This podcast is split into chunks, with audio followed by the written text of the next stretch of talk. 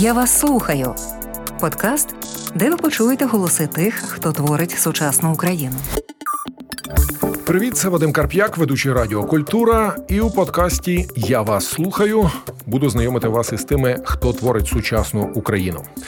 Ймовірно, ви знаєте цих людей і, можливо, навіть захоплюєтеся ними. І це не тільки митці й мисткині, це також інші герої. Хтось щойно з фронту, хтось працює на державній посаді, хтось волонтерить, хтось працює в культурній дипломатії. І тепер ви дізнаєтеся про них трохи більше. Підписуйтесь на мій подкаст. Я вас слухаю. Ну а я подбаю про те, щоб вам було цікаво це слухати. І сьогоднішня наша розмова буде певним чином присвячена українській незалежності. І сьогодні я хотів якраз поговорити про це з Миколою Рябчуком. Отож, пан Микола Рябчук, публіцист, поет, лауреат Шевченківської премії, одним словом, інтелектуал. Я дуже не люблю, коли кажуть публічний інтелектуал, бо власне інтелектуал він і є публічним.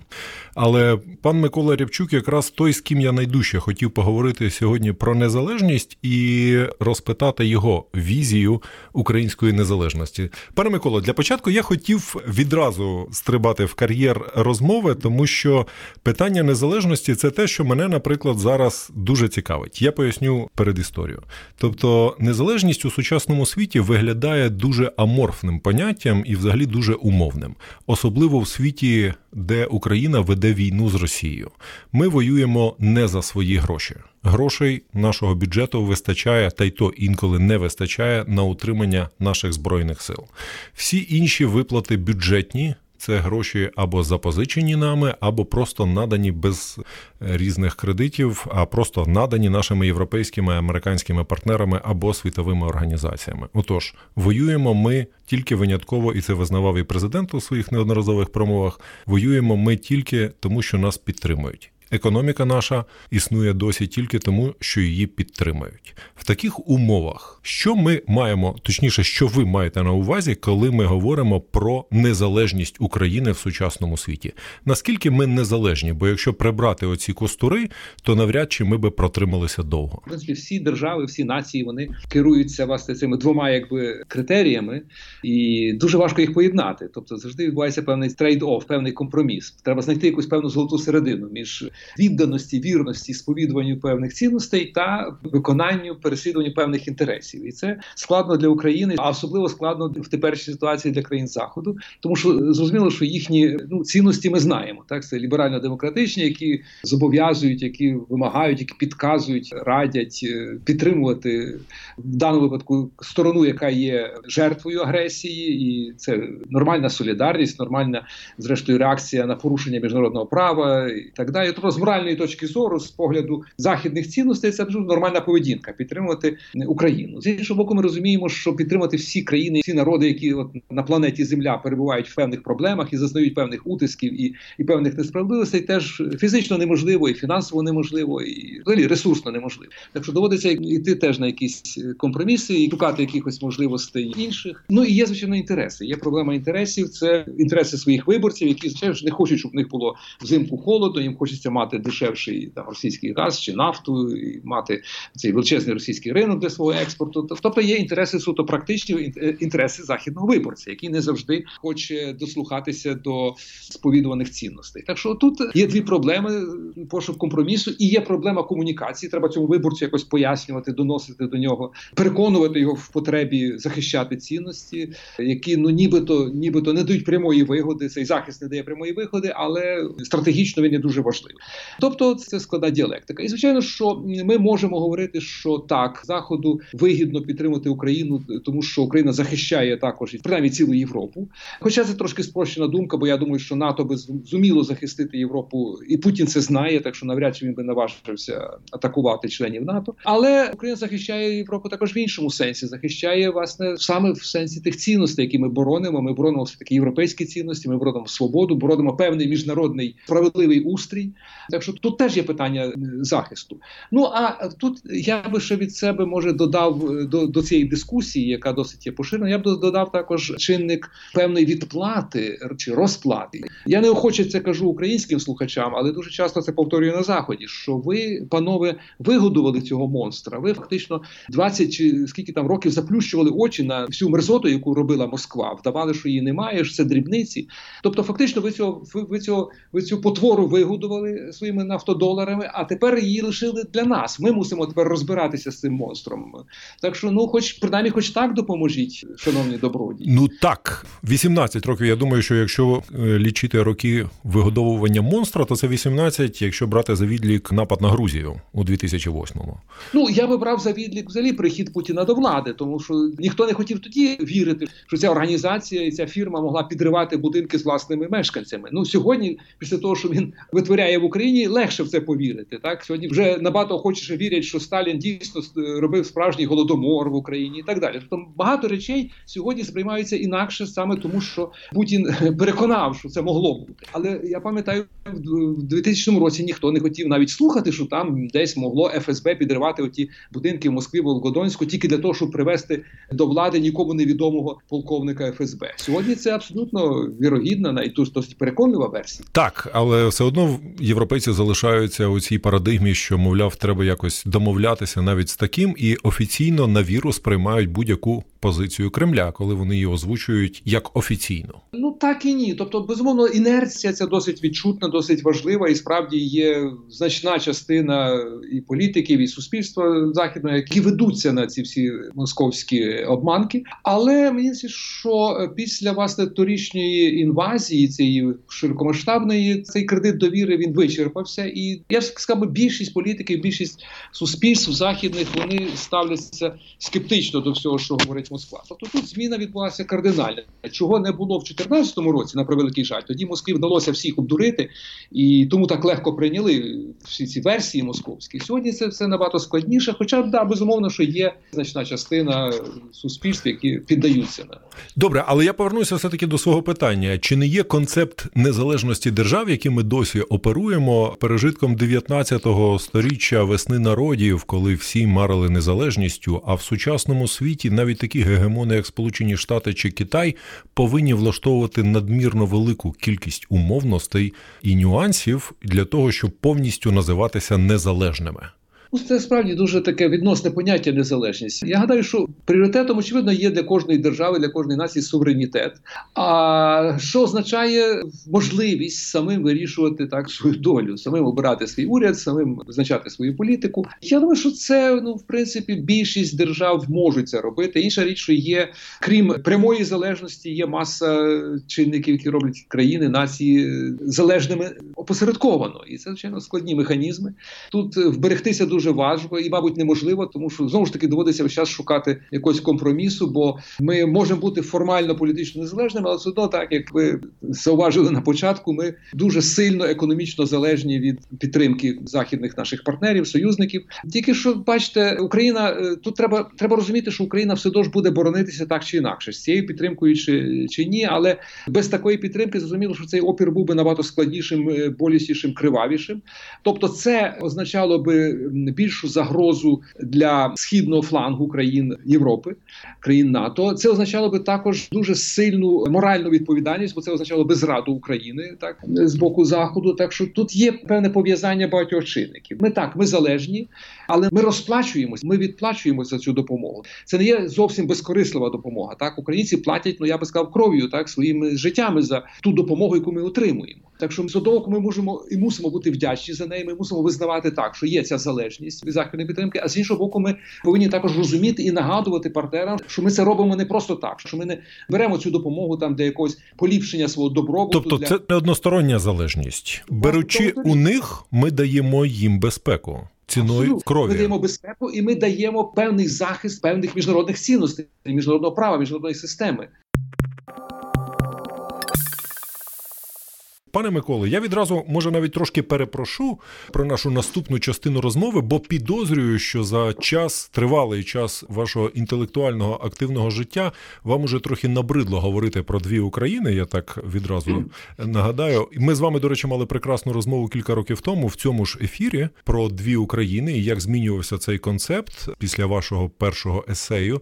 Якщо коротко, то полягала ця історія в тому, що пан Микола зауважив, що в межах України існує дві концепції концепції. Якщо дуже згрубша, дуже примітивно, я просто мушу нагадати слухачам. Мова йде про те, що є модель української України і є модель такої радянської малоросійської УРСР України. І от вони постійно боролися. Отож, просто заради інтересу, мені цікаво, ви ще готові про це говорити? Бо зараз мені здається, це дуже важливо. Я готовий будь-коли про це говорити, бо це тема, якою я можливо найбільше займався впродовж свого цього цієї академічної діяльності. Я завжди підкреслював, що йдеться про дві України в сенсі двох проєктів, так як приблизно як це Макс Вебер розумів ідеальні типи. Він говорив про ідеальні типи, які полегшують розуміти реальність. Вони їх не існує в реальності в природі, тому що це абстракції, але вони створюють певну рамку, і в тій рамці легше розглядати якісь реальні явища. Так, ну, безумовно були і є ці два проекти. Не тільки що один один себе якби скомпрометував остаточно і повністю. Мені здається, що він виявився нежиттєздатним. Я це волію тепер окреслювати як центральноєвропейський проект. О, хороше, хороше визначення. Я просто пригадую, що вас і ганили, і хвалили якраз за цю теорію, тому що дуже часто спримітизовано її сприймали як поділ по Дніпру. України, хоча зовсім про це не йшлося у ваших есеях. Та я до чого? От в цьому концепті двох Україн ви в одному з есеїв сказали, що ця суспільна амбівалентність вона виявляється в чотирьох сферах: мовній політиці, політиці символічній, там, наприклад, пам'ятники, назви вулиць, в репрезентації в міжнародній політиці і політиці інтеррегіональній. Тобто, коли ми після 24 лютого говоримо про мовну політику, то тут і соціологія, і просто відчуття навіть гуляння київськими вулицями, і не лише київськими, вказують, що пішов здвиг в сторону українізації. Відчутний в політиці символічній, теж незважаючи на різні дискусії, остання з яких про батьківщину матір на київських пагорбах, вона теж про те, що українська Україна в цій версії починає перемагати. Репрезентація в міжнародній політиці, оця розірваність між східним крилом, між Росією і Європою, уже теж однозначна, і це соціологія фіксує. Те саме інтеррегіональна політика. Ну, ми більш-менш розуміємо, про що мова, тобто Україна виявляє свою єдність. В такому разі, чи не вважаєте ви, що концепція двох Україн доживає свої останні роки? Безумовно, що вона я думаю, що е, минулий рік власне ця е, мобілізація українців на захист України проти російської повномасштабної агресії, вона багато чого змінила. І я гадаю, що цей проект, як я вже сказав, цей власне проект цієї постсовєтської України, він справді має свого віку. Але очевидно, що якісь його залишки вони будуть е, існувати тривалий час, тому що вони існують на рівні ментальності, на рівні звички слухати якусь там далі російську попсу, там чи дивитися якісь російські серіали, чи чи взагалі взагалі така певна прив'язаність ностальгійна до до того колоніального минулого. Вона зберігається і вона не буде швидко подолана. Я я припускаю. Я не очікую якоїсь швидкої українізації, хоча я розумію, що відбувся певний су, але цей су, на мій погляд, і він важливий саме тому, що відбувся на символічному рівні. Він відбувся на рівні ставлення. Українська мова не сприймається вже як щось другорядне, щось провінційне, щось меншовартісне. Ось що від ось що змінилося. Тобто люди, навіть якщо вони не переходять на українську, вони все таки ставляться до цієї мови з повагою, чого в принципі тривалий час не було, і це провокувало, я б сказав, загострену реакцію е, україномовних е, громадян. От сьогодні власне це що дуже, на мій погляд, істотно змінилося, що немає вже цього зневажливого ставлення, яке тривалий час цього імперського ставлення, яке було на превеликий жаль інтерналізоване, успадковане багатьма українцями. Ну але чи можна говорити тоді про те, що це незворотній процес? Бо мені здається, у нас був досвід 2014 року, коли ніби теж пам'ятаєте цей е, лютий березень 14-го захоплення росіянами Криму, і всі так відвернулися. А потім, навіть незважаючи на Іловайськ, навіть незважаючи на всі жертви, ну російське далі продовжувало бути нормою. Не аж такою популярною, але ніхто особливо не переслідував нікого за просування російських наративів в українській політиці. Прекрасно в парламенті існувала фракція, яка безпосередньо цим займалася явно. Тобто мене більше турбує оцей момент незворотності. А, Ну, якоюсь мірою так. Ну, Цілком слушно він вас турбує, бо зрештою кожна революція, кожен революційний такий здвиг, він, звичайно, має свою так мати е, зворотну хвилю. Так завжди якийсь відкат відбувається. Контрреволюція. Ну, можна так сказати. Я не бачив контрреволюції після Майдану, був певний відкат, але не контрреволюція. Контрреволюція була радше після помаранчевої революції, так, прихід до влади Януковича, це однозначно була контрреволюція. От після Євромайдану це було трошки заплутаніше. Тобто цього не буде, е, тому що ну шок, який ми пережили в 22 році, він набагато потужніший. В 14 році якось все було набагато заплутаніше. Те, що відбулося, не викристалізувалося в чітке, в однозначніше уявлення. Все таки треба здавати собі справу з того, що в подіях Євромайдану брало участь порівняно багато людей. Підтримували Євромайдан. Теж соціологія показує, що не було однозначно більшості населення, яка підтримувала Євромайдан. Тобто процеси не були однозначними, не були чіткими, і на цьому полі дуже добре діяла російська пропаганда, так тому що Янукович фактично розвалив державу. Їм було дуже легко діяти і мілітарно, і пропагандистськи. І вони використали цю ситуацію. Вони дезорієнтували велику частину населення, яке повірила, що да, там в Києві відбувся якийсь пуч, там дійсно прийшли якісь там нацисти до влади і тому подібне. Не тільки в світі повірили багато хто, але й в Україні багато хто повірив. І в 22-му році цього не відбулося. Там настільки однозначна була ця агресія, настільки брутальна, настільки безсоромна, цинічна, що ну в принципі тут немає жодних аргументів, навіть якщо би хотілося сказати, що да, ну все не так однозначно. Перепрошую, тут на жаль, чи на щастя, все однозначно. Тут все зрозуміло, і тому мені здається, тому реакція світу інакша, ну принаймні того цивілізованішого світу, так угу. і реакція українського суспільства вона набагато чіткіша, однозначніша. Так що мені важко уявити якийсь ну серйозний відкат після цього всього. Інша річ, що може бути відкат на рівні ну прихильності до громадянських цінностей. Тут звичайно перелому кардинального не відбулося, і ми бачимо, що далі є корупція, є бажання погріти руки, є частина населення, особливо серед службовців, так серед працівників бюджетної сфери, які хотіли би погріти руку на, на всіх цих нещастях, які не соромляться красти навіть під час війни. Так тут є проблема з цим, і тут звичайно може бути серйозний відкат, так але щодо якихось щодо національної ідентичності, так щодо прихильності щодо українськості, тут безумовно на мій погляд, справа справа вже закрита. Добре, але тоді я буду поглиблювати свої сумніви в ефірі. А ви переконайте мене, будь ласка, в протилежному, якщо можете, що у нас є проблема з цією ідентичністю українською, також в тому числі через незрозумілість її в позитивному визначенні. Я зараз це трошки заплутано розказав, але я спробую пояснити. Ми об'єдналися як нація. Починаючи від 24 лютого минулого року у протиставленні російській агресії, тобто всі виявилися одним кулаком і всі дають відсіч. Це об'єднання від протилежного, тобто перед загрозою знищення, перед загрозою ворога. Але якщо умовно прибрати цього ворога, чи залишиться наше єднання і наша оця національна ідея такою ж міцною? Тобто, чи можемо ми визначати себе не просто як ми, Україна, не Росія, як це писав Леонід Кучма, але від позитивного. От чи є у нас оцей стержень, коли ми можемо себе визначати від позитивного і сказати світові, ми не просто не Росія, ми такі-то і такі-то. Я думаю, що так. Я в, думаю, в чому тоді так, це визначення? Мені буде, складно вас переконати. Ну е, ні, ні, ну я так образно кажу, пане Микола, переконати мене, звичайно. Я хочу почути вашу думку. В чому суть отже, цього визначення? Отже, я гадаю, що мобілізація, ця така суспільна мобілізація, політична громадянська мобілізація, яка відбулася торік під російськими ракетами, так і перед російськими танками, вона закладає певне відчуття спільноти, певне відчуття єдності, яке, на мій погляд, досить тривке. Це той досвід, якого важко позбутися, якого неможливо позбутися. Докладно так само, як е, Євромайдан заклав це відчуття спільноти. Ну праві ті всі люди, які були там, або які були прихильні до майдану, вони вони зберегли цю прихильність. Так інше що це не було все суспільство, це була менша частина суспільства. Сьогодні ми маємо більшу частину суспільства, яка переживає оцей свій майдан, величезний майдан. От Україна стала таким майданом, і тому цей досвід, на мій погляд, він не позбувний, він тривкий. Для мене є більша проблема зберегти чи перекласти ретранслювати цей досвід власне в громадянські цінності, так в праву державу, в певну таку громадянську мобілізацію і здатність, якби ну працювати, працювати дружньо синхронно на цю країну і в невоєнних умовах. Так, от е, ми багато говоримо про корупцію, от вона нікуди не зникла,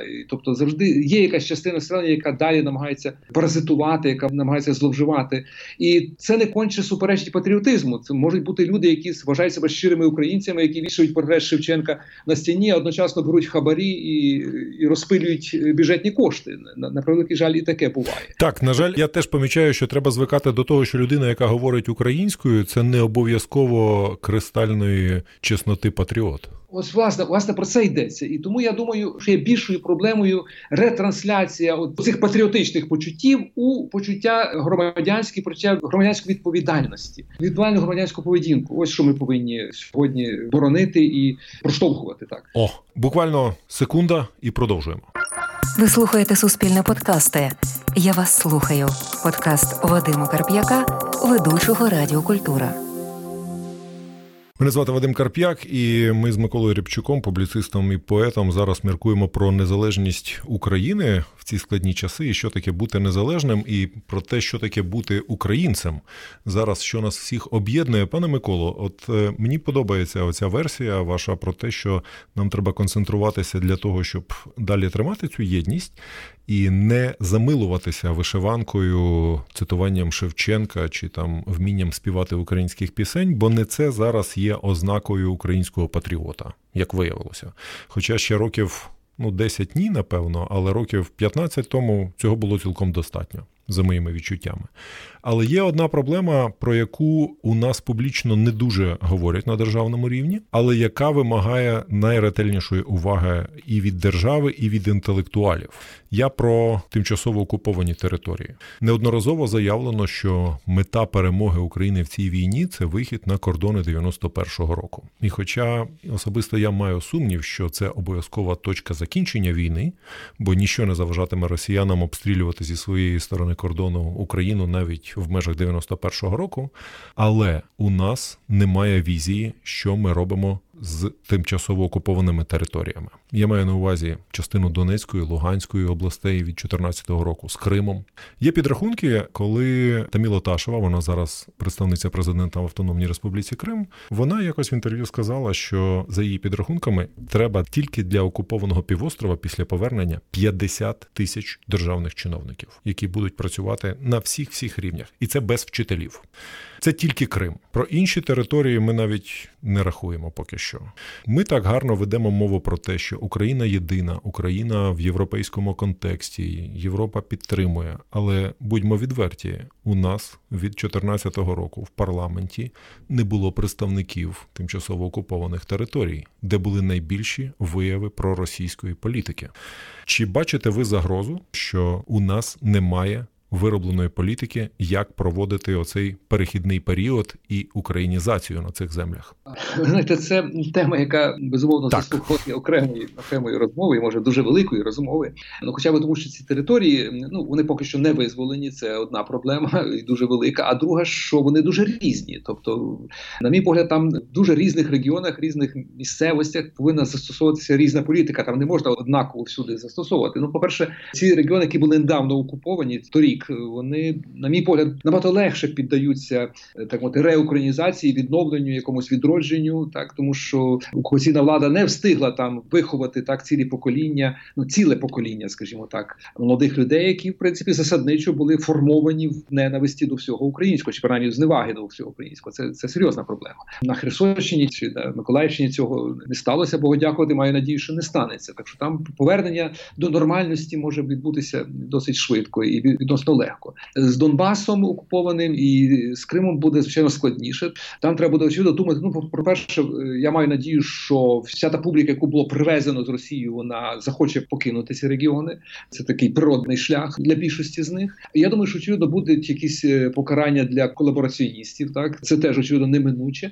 І думаю, що має бути якийсь очевидно процес так мовити реедукації, який повинен включати безумовно ну докладне ознайомлення цих людей з тима всіма звірствами, які Росія російська воячина. Приблизно так, як це робилося в повоєнній Німеччині, коли водили на екскурсії цих мирних, нібито невинних німців, водили на екскурсії до концтаборів і показували їм ось дивіться, ось ось Буча, ось ось Ізюм, там ось інші якісь речі, які накоїли ваші, ну ваші, скажімо так, прибічники чи ваші захисники, так звані. Це потрібно буде все проводити. Це свого роду сеанс психотерапії. Щодо державних чиновників, ну звичайно, що треба буде і про вчителів подбати. Я думаю, що якась частина людей, які виїхали звідти, захочуть повернути повернутися, і треба буде заохочувати це повернення. І очевидно, що насамперед з поміж цих людей треба шукати працівників і для освітньої сфери, і державних службовців. Це справді величезний процес. Я я боюся, я не зможу зараз це все. Я, я розумію. Мені просто здається проблемою те, що зараз про це не говорять і не передбачають цього. А, Ну ні, ну якось мірою десь десь вже так проговорюють на якихось так на маргінесах. Це правда, що ця тема не стала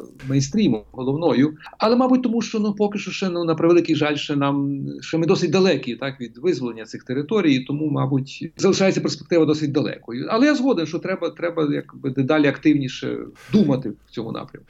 Просто коли ми говоримо про досвід Німеччини, який нам очевидно знадобиться денацифікація Німеччини, яка відбувалася після 45-го, то треба ж також казати, що було заборонено проводити вибори певний час, і був компроміс у суспільстві, що доводиться брати на роботу членів націонал-соціалістичної партії на бюрократичну роботу, бо всі бюрократи мусили бути членами цієї партії. Ну це як в радянському союзі. Без них, якщо німці стикнулися з моментом, коли якщо відмовитися від цієї частини населення, то неможливо запустити жоден процес. Ну так і ні. Бачите, в Німеччині це правда але там не було ким їх заступити, тому що вся Німеччина була такою. В Україні, ну, в принципі, як я вже казав, по перше, є люди, ті ж такі вчителі можуть бути завезені з інших регіонів, а також частина, велика частина ж виїхала. Менша частина з Криму, більша частина з Донбасу виїхала, і ці люди поверняться, і їх треба максимально залучати до цих нових процесів, до процесів відродження. Ну хотілося, щоб так було справді, тому що це якраз ті, хто виїхав і можуть повернутися, вони найліпше знають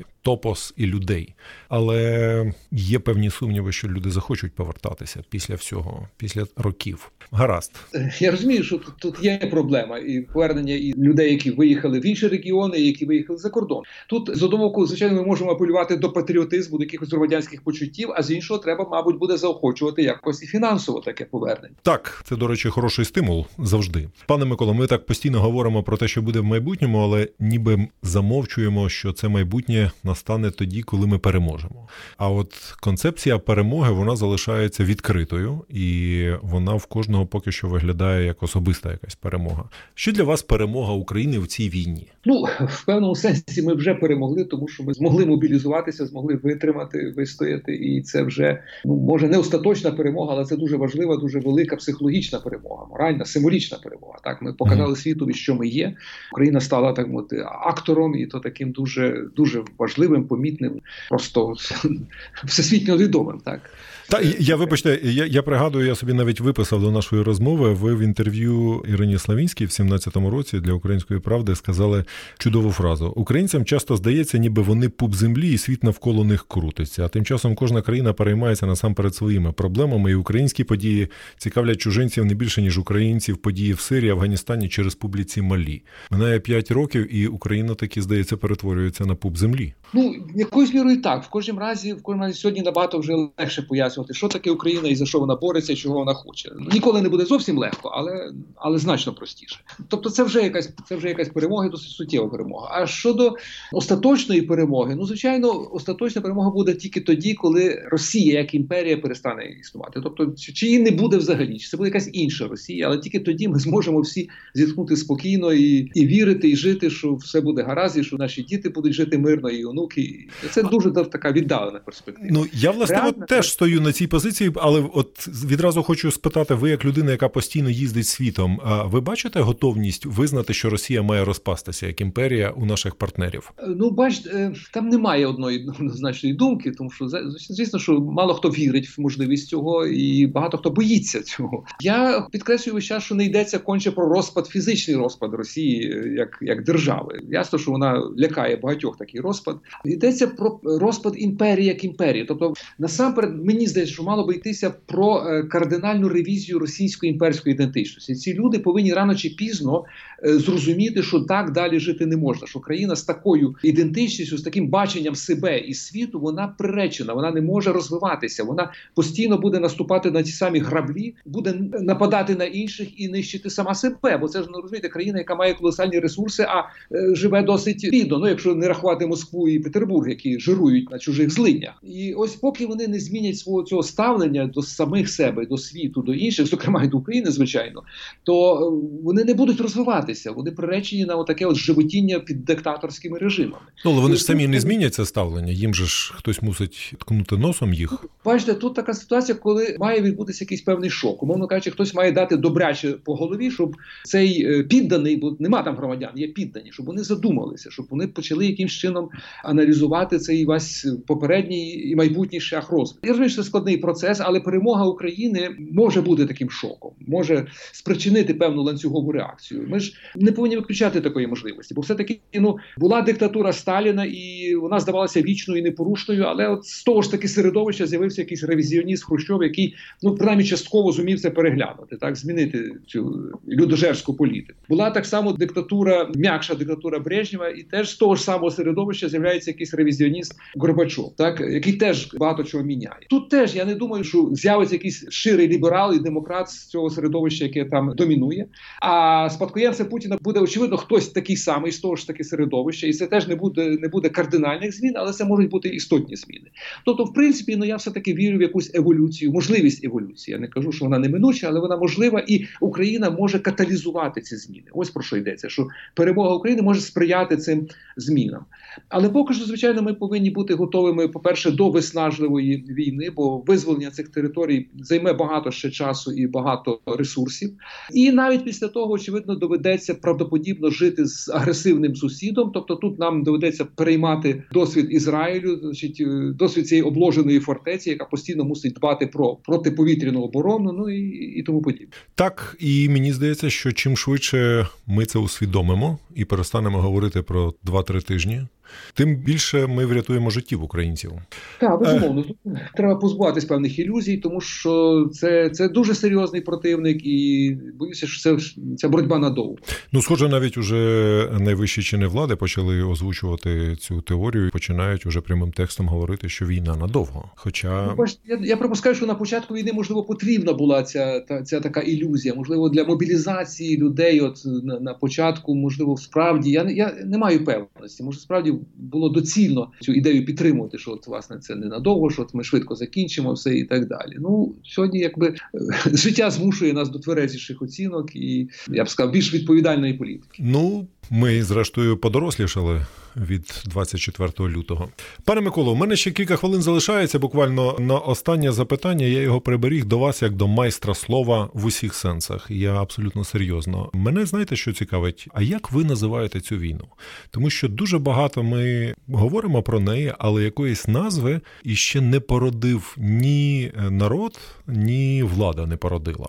По різному масштабне вторгнення, широкомасштабне, велика війна, війна за незалежність, маса версій гуляє, як люди називають цю війну. А ви як її називаєте? Ну, ви знаєте, для мене це така трьохсотлітна війна, яка починається від 18 століття. Ну і має різні фази, різні етапи, різні форми. Тобто, по-моєму, найточніша назва це російсько-українська війна. Але звичайно, вона має якісь там свої нюанси, можна щось щось уточнювати. Але я би тримався цієї назви: російсько-українська війна чи російська війна в Україні в даному випадку. Тобто, це ви сприймаєте от оцю фазу просто як продовження 300 років наших бойових дій різної інтенсивності, і маю надії завершення теж. Так, не хотілося б залишати її у спадок дітям. Це правда. Безумовно. Дуже дякую, пане Миколо, що знайшли час поспілкуватися. Справді дуже ціную вашу думку і те, що ви змогли долучитися навіть дистанційно. Отак з нами був Микола Рябчук, публіцист, поет, лауреат Шевченківської премії і інтелектуал з великої букви. Мене звати Вадим Карп'як.